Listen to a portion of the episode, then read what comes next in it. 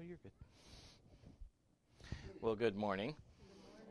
We are. I'm just going to put one row in the middle. Make all you guys sit together. Just do that. That that's next week. How the church gets along. Um, hey, I'm so glad to be back. Um, I'm so glad um, to be here um, with you guys this morning and, and, just be a part of the series. Um, grace means a lot to me. Um, it's one of the reasons we, we named the church Grace Baptist. It's one of the reasons it's actually tattooed in Greek on my arm, which none of you will ever see because it's way up here. Um, because I believe my life is marked um, by grace, but I don't think that we have a really good understanding always of what grace is. And I think Stu did a great job um, last week of just kind of opening up and saying kind of what it's not just about, just it's not just forgiveness and, and everything. And so um, if it's not that, then what is it? If it's not just that, then how does that look and how is it lived out in our lives? And that's what I'm really excited about um, over the next f- couple of weeks as we move into Easter and we're moving towards Holy Week and, and all those things, that we really get a picture of what grace really should look like in our lives on a day to day basis. And, and so if you have your Bibles this morning, turn to Matthew chapter 11 and, and we're going to be kind of sitting in there, do a little bit of review and all that stuff. But in Matthew 11, um, again, if you want to find our Wi Fi GBC guest, just type in find more for the password and do all that. And as always, you know, I'm always reminded every time I open these words of how important they are and how powerful they are and how my words mean absolutely nothing compared to these words. And so I'm going to ask if you'll just stand with me as we read this short little passage. It's probably very familiar to all of us. But in Matthew 11, starting verse 28, Jesus says this He says, Come to me, all who are weary and burdened, and I will give you rest. Take up my yoke and learn from me, because I am lowly and humble in heart, and you will find rest for your souls. For my yoke is easy and my burden is light. Will you pray with me? God, I thank you for this morning. I thank you for the opportunity to come and just to speak again. I missed this last week. Um, I so enjoy being able just to open your word. But God, it's not about me. It's not about my ideas or videos or PowerPoints or any of that stuff, God. It's about your word. It's about what you want to say. And so this morning, God, I pray that you would just move me aside, that you would just take every distraction that's in our life, God, every worry, every concern, every plan or all the stuff that's going on, God, and that you would just quiet those voices and that the only voice we hear this morning is yours. God, that you would speak to our hearts, God, that we take you at your word when you said your word will pierce our very hearts. And so, God, pierce us today. I pray these would be your words, not mine. God, I pray that we would have ears to hear and hearts to respond, including me. God, that you would use this message, that you would use these words to change us, to challenge us, God, to move us from where we are to where we're supposed to be. And that we would have the courage to do something about it. God, to deal with whatever needs to be dealt with, to live out on a daily basis this amazing thing we call grace. So, God, guide our time, lead our time. Let this be all about you. And may you get all the glory. We pray it all in Jesus' name. Amen. You can be seated. So I, I believe all my heart that grace is more. And that's kind of what Stu talked about a little bit last week. Um, he, he was really kind of trying to give us like a basis, an opening point of it. And I think for us, we get locked in this idea that grace is forgiveness. And, and, it is, but it's so much more. But we, we get kind of stuck in this idea that it's just about me coming, I get grace, I say grace at meals, or, or you know, it's just what I get from God, and then that's it.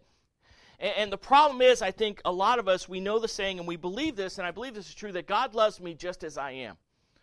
And, and I believe that with all my heart. That God meets us right where we're at that we don't have to clean ourselves up. We don't have to do any stuff. We don't have to study things or, or get our lives right before we come to God, but it's that His grace is what gets our lives right. But I think what we forget and we get lazy about is that God's love also means He won't leave me where I'm at.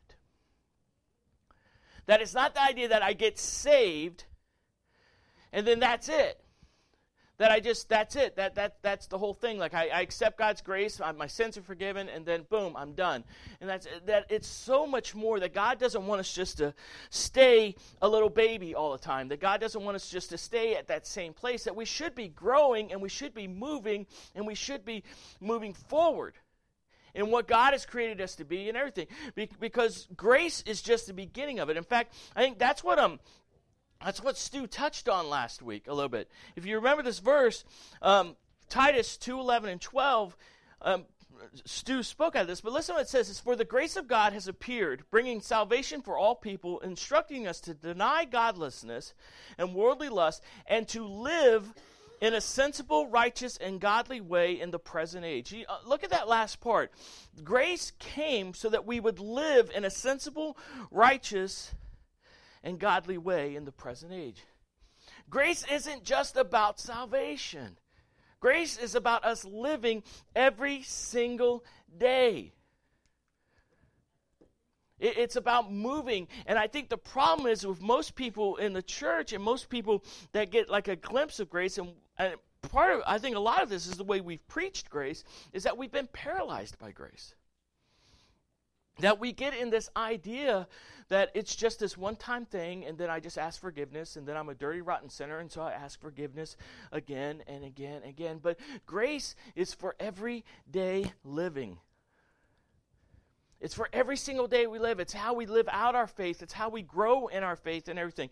In fact, it's so connected with all the parts of our faith that I think we forget that and we minimize what grace actually is in our life. In fact, in the New Testament, over and over, grace is connected to things. It says grace and power, grace and thanksgiving, grace and suffering, grace and generosity, grace and gifts, grace in working and serving.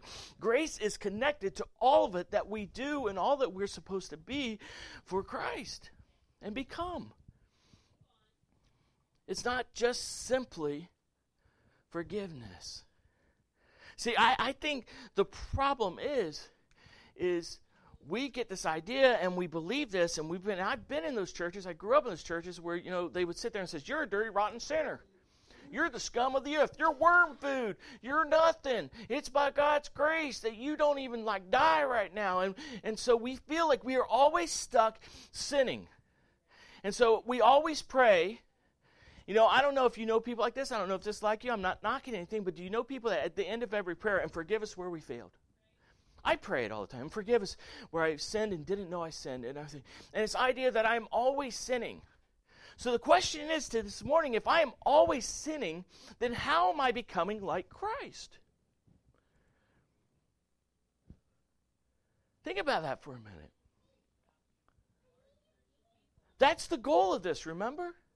The goal of salvation is not heaven. The goal of Christ's sacrifice and Easter and everything is for us to be conformed to the image of Christ, to become just like Him. And so, if I am always sinning, then how am I becoming more like Christ? See, I think that we get stuck in this idea of the Old Testament grace. Turn your Bibles to Hebrews 10. Let me, let me give you just an example of this. Hebrews chapter 10.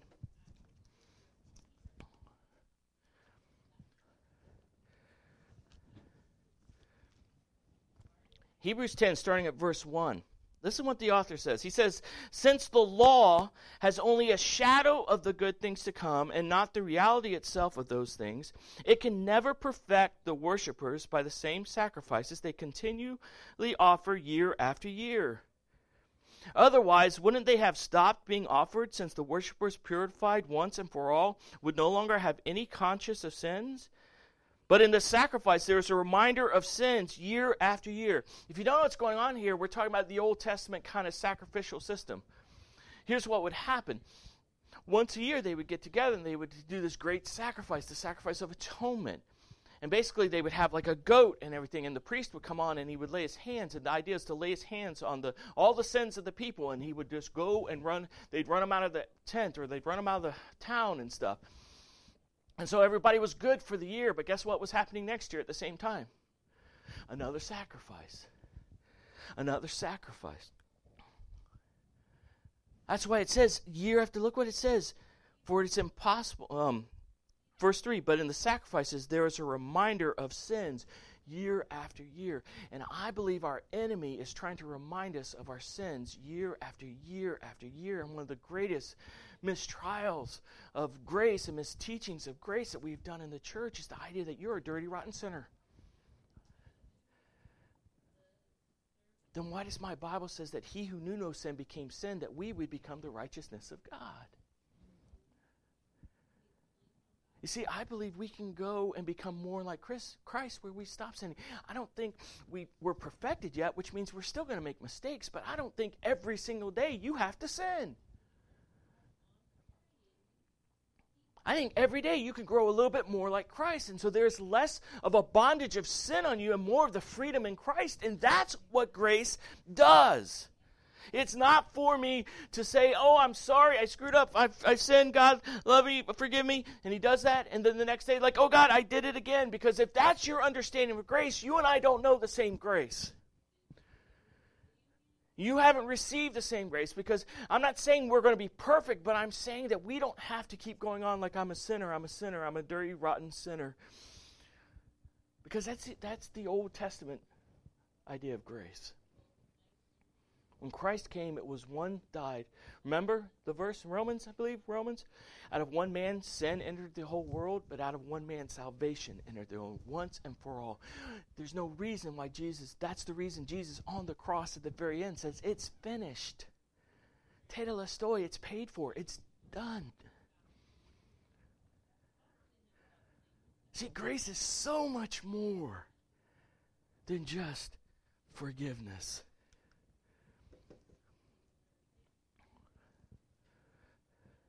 See, I think we need to start understanding the full work of grace.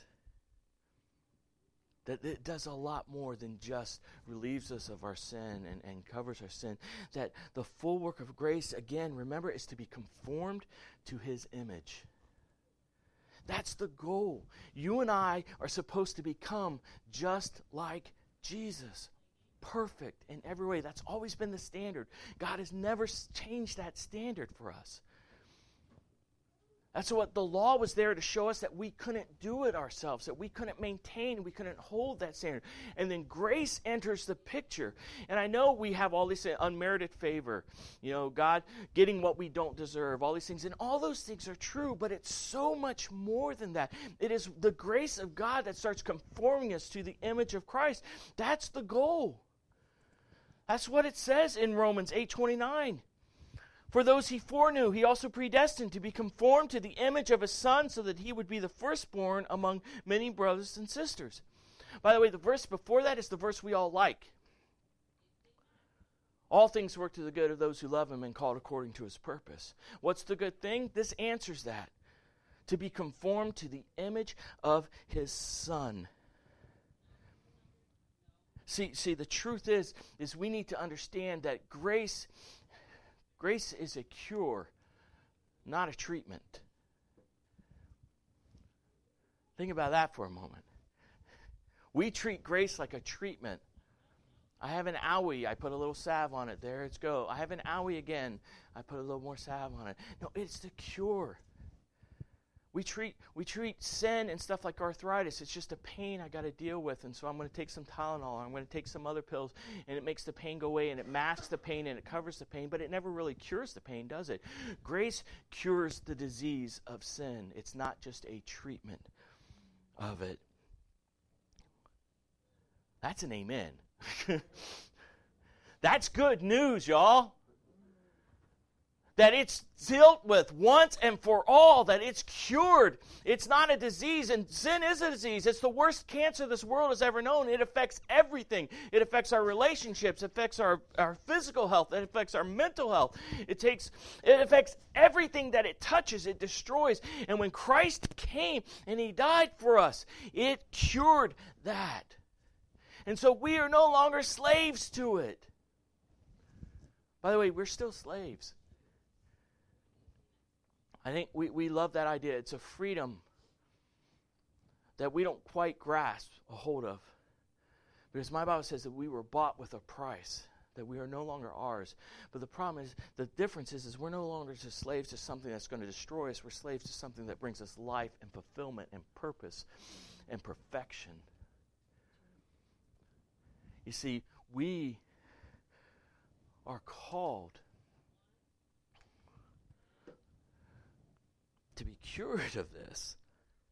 But not only that, not only that, it's an invitation to work. Did you know that? It's, it's, a, it's an invitation to join God in the family business. It, it's an invitation to get involved. And now I know some of you may be sitting there going like, wait a minute, I'm saved by grace, not by works, lest any man boast. And I'm saying, you're absolutely right. You are saved by grace, not by works. But if you go over to James, James starts throwing that around saying, Yeah, but you show me your faith without works, and I'll show you my faith by my works, by the way I live. And it is an invitation to start working. It's an invitation to join God in this family business. In fact, Paul knew this. Paul knew this. Look what he says in 1 Corinthians 3 9. He says, For we are God's co workers. You are God's field, God's building. He's talking about the Corinth. He looked at Corinth in this entire area. This is the field that God has prepared for us to work in. You're building it. And guess what? I'm a co worker with Him. You ever thought of yourself that way? That I get to join God. I get the privilege of joining God where He's already working and be a co worker with Him. There are passages that, uh, give us the picture of us being co creators with God. That God is the ultimate creator, but then we get to come alongside and create stuff that's happening and lives that are changed and, and res- restoration. But we are co workers for God. Have you ever thought of that? How cool is that? I love how Blackaby puts it. I love that Blackaby says we never start anything new. We are always invited where God is always working. That's that's the first step in really understanding God and experience God. To understand, see where He's working and join Him in the work that He's already doing. That we're invited to work with Him. That's grace. The invitation to work. Paul goes on, look at this. Look at this. He says, But by the grace of God, I am what I am and his grace toward me was not in vain. On the contrary, I worked harder than any of them. Yet not I, but the grace of God that was with me. Do you see the, the tie, the connection between grace and working? Paul saying, Listen, I worked harder. I strived harder, but it wasn't me. It was the grace of God that allowed me to do this, to be a part of this.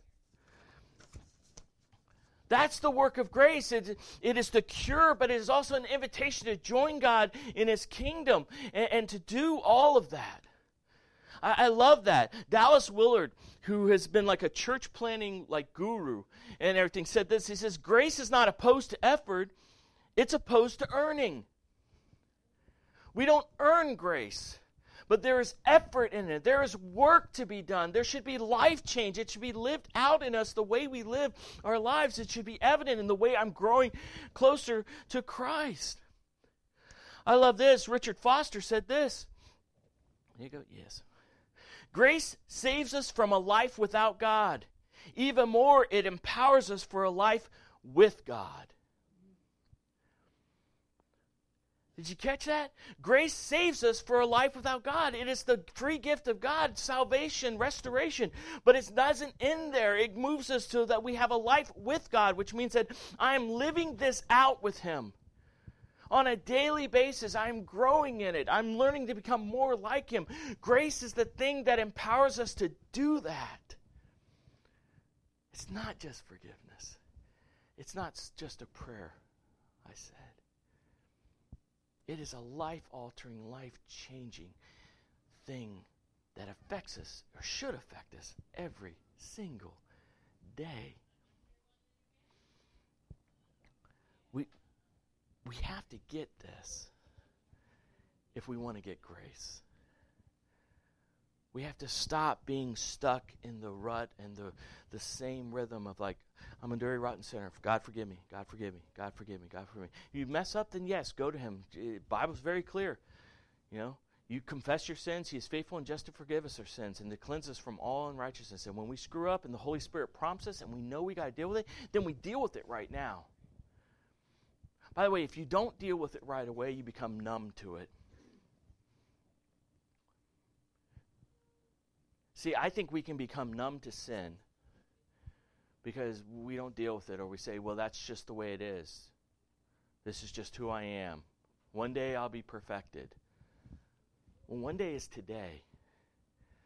God wants to perfect you every single day. God, God, is, God is changing you and transforming you. But I think we can also get numb to grace when we treat it so flippantly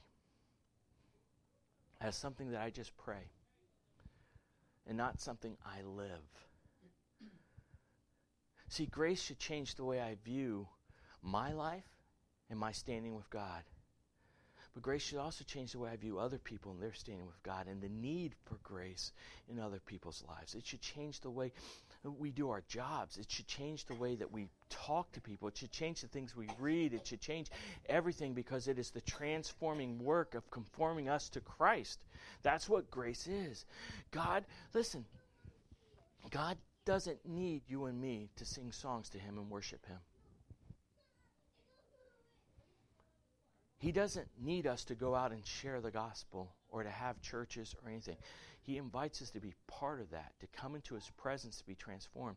That is grace. And no, we don't deserve it. And when we make it just something as simple as just forgiveness, we belittle it. We belittle what Christ did on that cross. We belittle the resurrection. See, if it was just about forgiveness, there wouldn't have been an Easter morning. Do you ever think about that? it would have been just about forgiveness of sins. That means you and I would pray a prayer, we'd ask God to forgive us, and that moment, boom, we go to heaven, we're done, we're dead. But what we're about to celebrate here in about five weeks is the resurrection of Christ and, and the living out of grace. Because that's what grace does. It empowers us for life with God today. Not someday, by and by. Some sweet morning when I see the Lord, I'll fly away. I love that song. The problem is, is too many Christians are flying away today instead of living today through grace. See, there's a deeper side of grace. The forgiveness of sins, the cleansing of sins, that offering, that gift that God gives us, it's, it's just the beginning of that. You see, grace brings growth. It should. If it's doing its job, you should be growing. Listen, if you can look at your life and say, I am no closer or no more like Jesus today than I was a year ago, there's a problem. And for so many of us, we have settled for just staying a baby. Jesus loves me, this I know, for the Bible tells me so. And we never get past that. And He wants so much more for us. Grace brings growth, grace allows us entrance into God's presence. And by the way, when you come into God's presence, it changes you. You can't leave the same. I think there's only two options. There, there are two different pictures in the Bible of someone coming into God's presence. There's Isaiah who understands, Woe is me, I am a man of unclean lips among a people of unclean lips. I am not worthy of this. And what happens? The angel comes down, touches his lips with a coal, and says, You are now clean. You don't hear any more woes after that, do you? When God said, Who will we send? He didn't say, Well, I'm not worthy. I can't. I'm just dirt. Um, no, he'd been cleansed. That is coming into God's presence and His grace, and it changed him and it empowered him to go out and become one of the greatest prophets they had. The other instance of this is the rich young ruler you find in the Gospels that comes to Jesus and says, What do I have to do for eternal life? And Jesus gives him the commandments, not even all of them, he just gives him half of them. He gives him the easy ones obey your parents, don't steal, don't cheat, don't lie, don't do this stuff, you know? Don't cuss, don't drink, don't chew, don't go with girls that do. the young man's like, Oh, I got all those. Those are the easy parts. It was the relationship to God that he didn't get. You notice Jesus never mentioned to love the Lord your God with all your heart, with all your soul, with all your mind, all your strength. Don't have any idols before him. Because he knew he had an idol, that rich young man. It was his riches. And so Jesus attacked that and he said, Hey, give away everything that you have and come follow me. And he went away sad. Those are only two options. We leave changed or we leave sad when we're in God's presence. The change comes because of grace, that God even allows us in that presence in the first place. So grace brings growth. In fact, that's that's what we just read. Let me bring this up to you.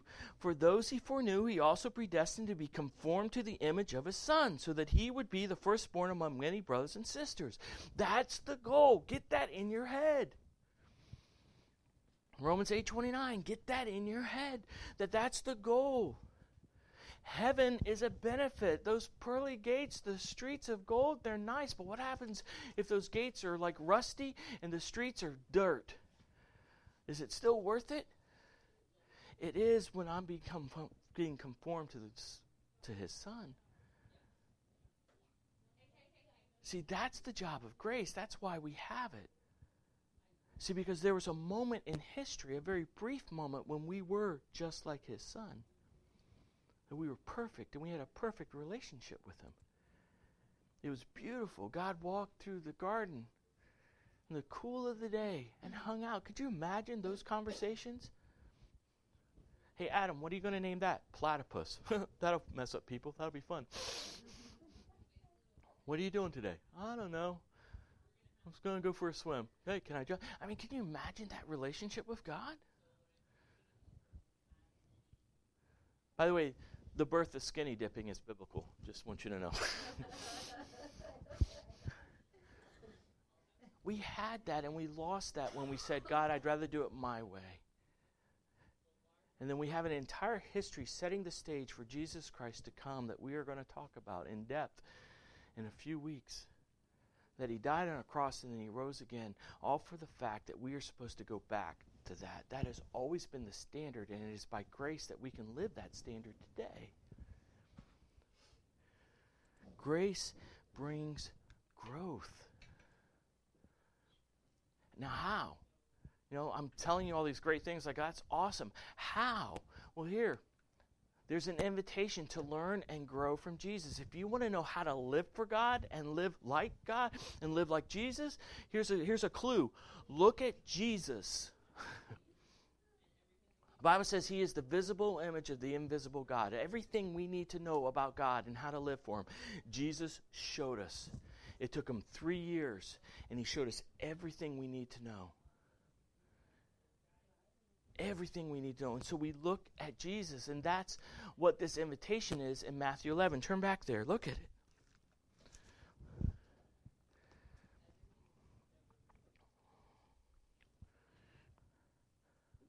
Look at starting verse 28. It's the invitation Come to me, all you who are wearied and burdened.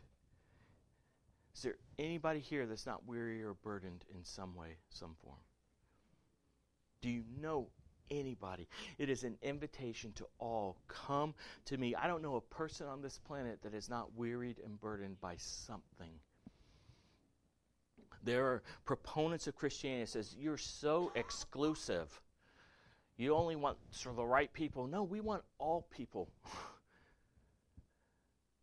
In fact, it's the most inclusive group. Every other religion, there are certain things that you have to be either born in or become to actually get, or things you have to go through before you can even be considered. Jesus says, Everyone, come to me, all of you who are wearied and burdened. And what does he promise?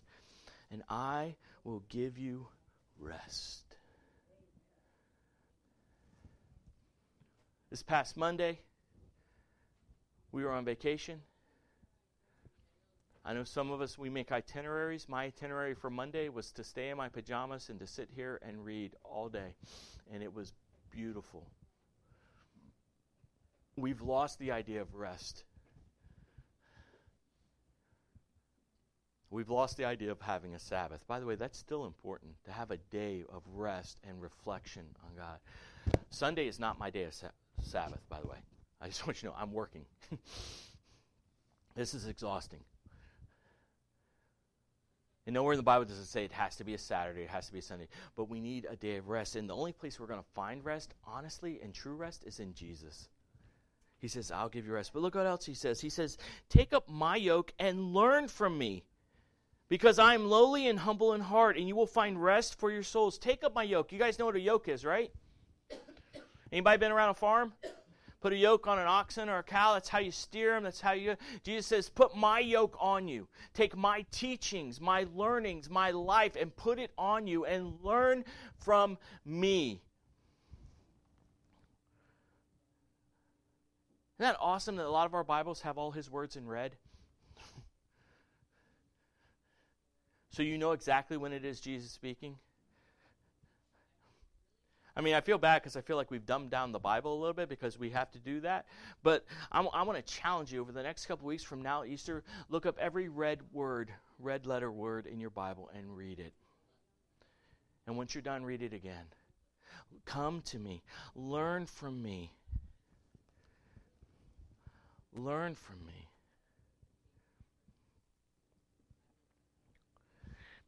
See, see, grace is more than knowing. Grace is about being. You understand the difference? I know lots of people that know about Jesus. I know lots of people that know about Scripture but their life doesn't reflect any of it because grace isn't about just knowing it's about it's about being it's about being with him on a daily basis. It's about being like him and growing more like him. It's about being the person god always intended me to be. That's what grace does. And the only way we get that is when we come unto him. For his yoke is easy and his burden is light. Jesus invites us learn from me. And that's something you can't do just on a Sunday morning, listen to somebody preach. It has to be every day. If we want to get from just knowing about grace and actually being in grace and living in grace and doing it, we have got to fall in love with these words and we have to let them penetrate our heart and we have to learn and understand. Listen, I, everyone here knows John 3:16. Every time I read it, I figure out something new. For God so loved the world, the cosmos is the Greek, everything that he gave his only begotten Son, his only Son, that whoever believes in him would not perish but have everlasting life. Do you understand the entire reason the Bible is here is in that verse? Four, four words. Everything God has ever done in all of eternity for us, through us, and everything is summed up in four words. For God so loved. Learn from me, he says. And we will experience grace. And by the way, it's, it's, it's an everyday thing. It's something we have to just dig in and do every single day. I, I love it. D.L. Moody, one of my favorite, favorite preachers, said this. He says, A man can no more take in a supply of grace for the future than he can eat enough today to last him for the next six months nor can he inhale sufficient air into his lungs with one breath to sustain life for a week to come. We are permitted to draw upon God's store of grace from day to day as we need it. If the only time you're experiencing grace is here on Sunday mornings because we sang some songs, and you listen to a sermon, it's not enough. Not to conform you, not to shape you, not to change your life. It's not enough. And we have made we've made our, our faith like an event that I go to. I'm feeling down, so I'm going to go to a conference.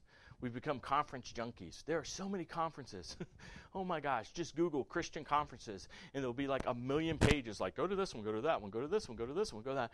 When all we really need is this word to learn from Him and to become more like Him. And every day I can wake up, God, I need, I need a little bit more grace today. Because it is a well that never runs dry. It's never, never depleted.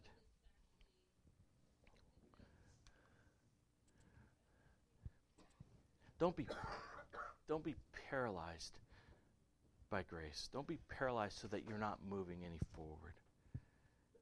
Because it's so much more. And over the next couple of weeks, we're going to dive in a little bit even more deeper. How do we live this out? What does this look like? And everything. But this morning, I just want you to know again, reiterating that that it's more than forgiveness. It's for life every single day. That you should wake up tomorrow and be just a little bit more like Jesus. You should know him a little bit better. It's my prayer every morning. God, may I love you a little better. May I know you a little more today. Even if it's just a tiny step, God, just keep moving me forward. That's what grace does. That's what grace looks like. That's the kind of grace the world needs to see so, so desperately. Where are you this morning? Are you still at, I'm a dirty, rotten sinner? Or I'm a sinner saved by grace and I'm going to live like it every day? Let's pray.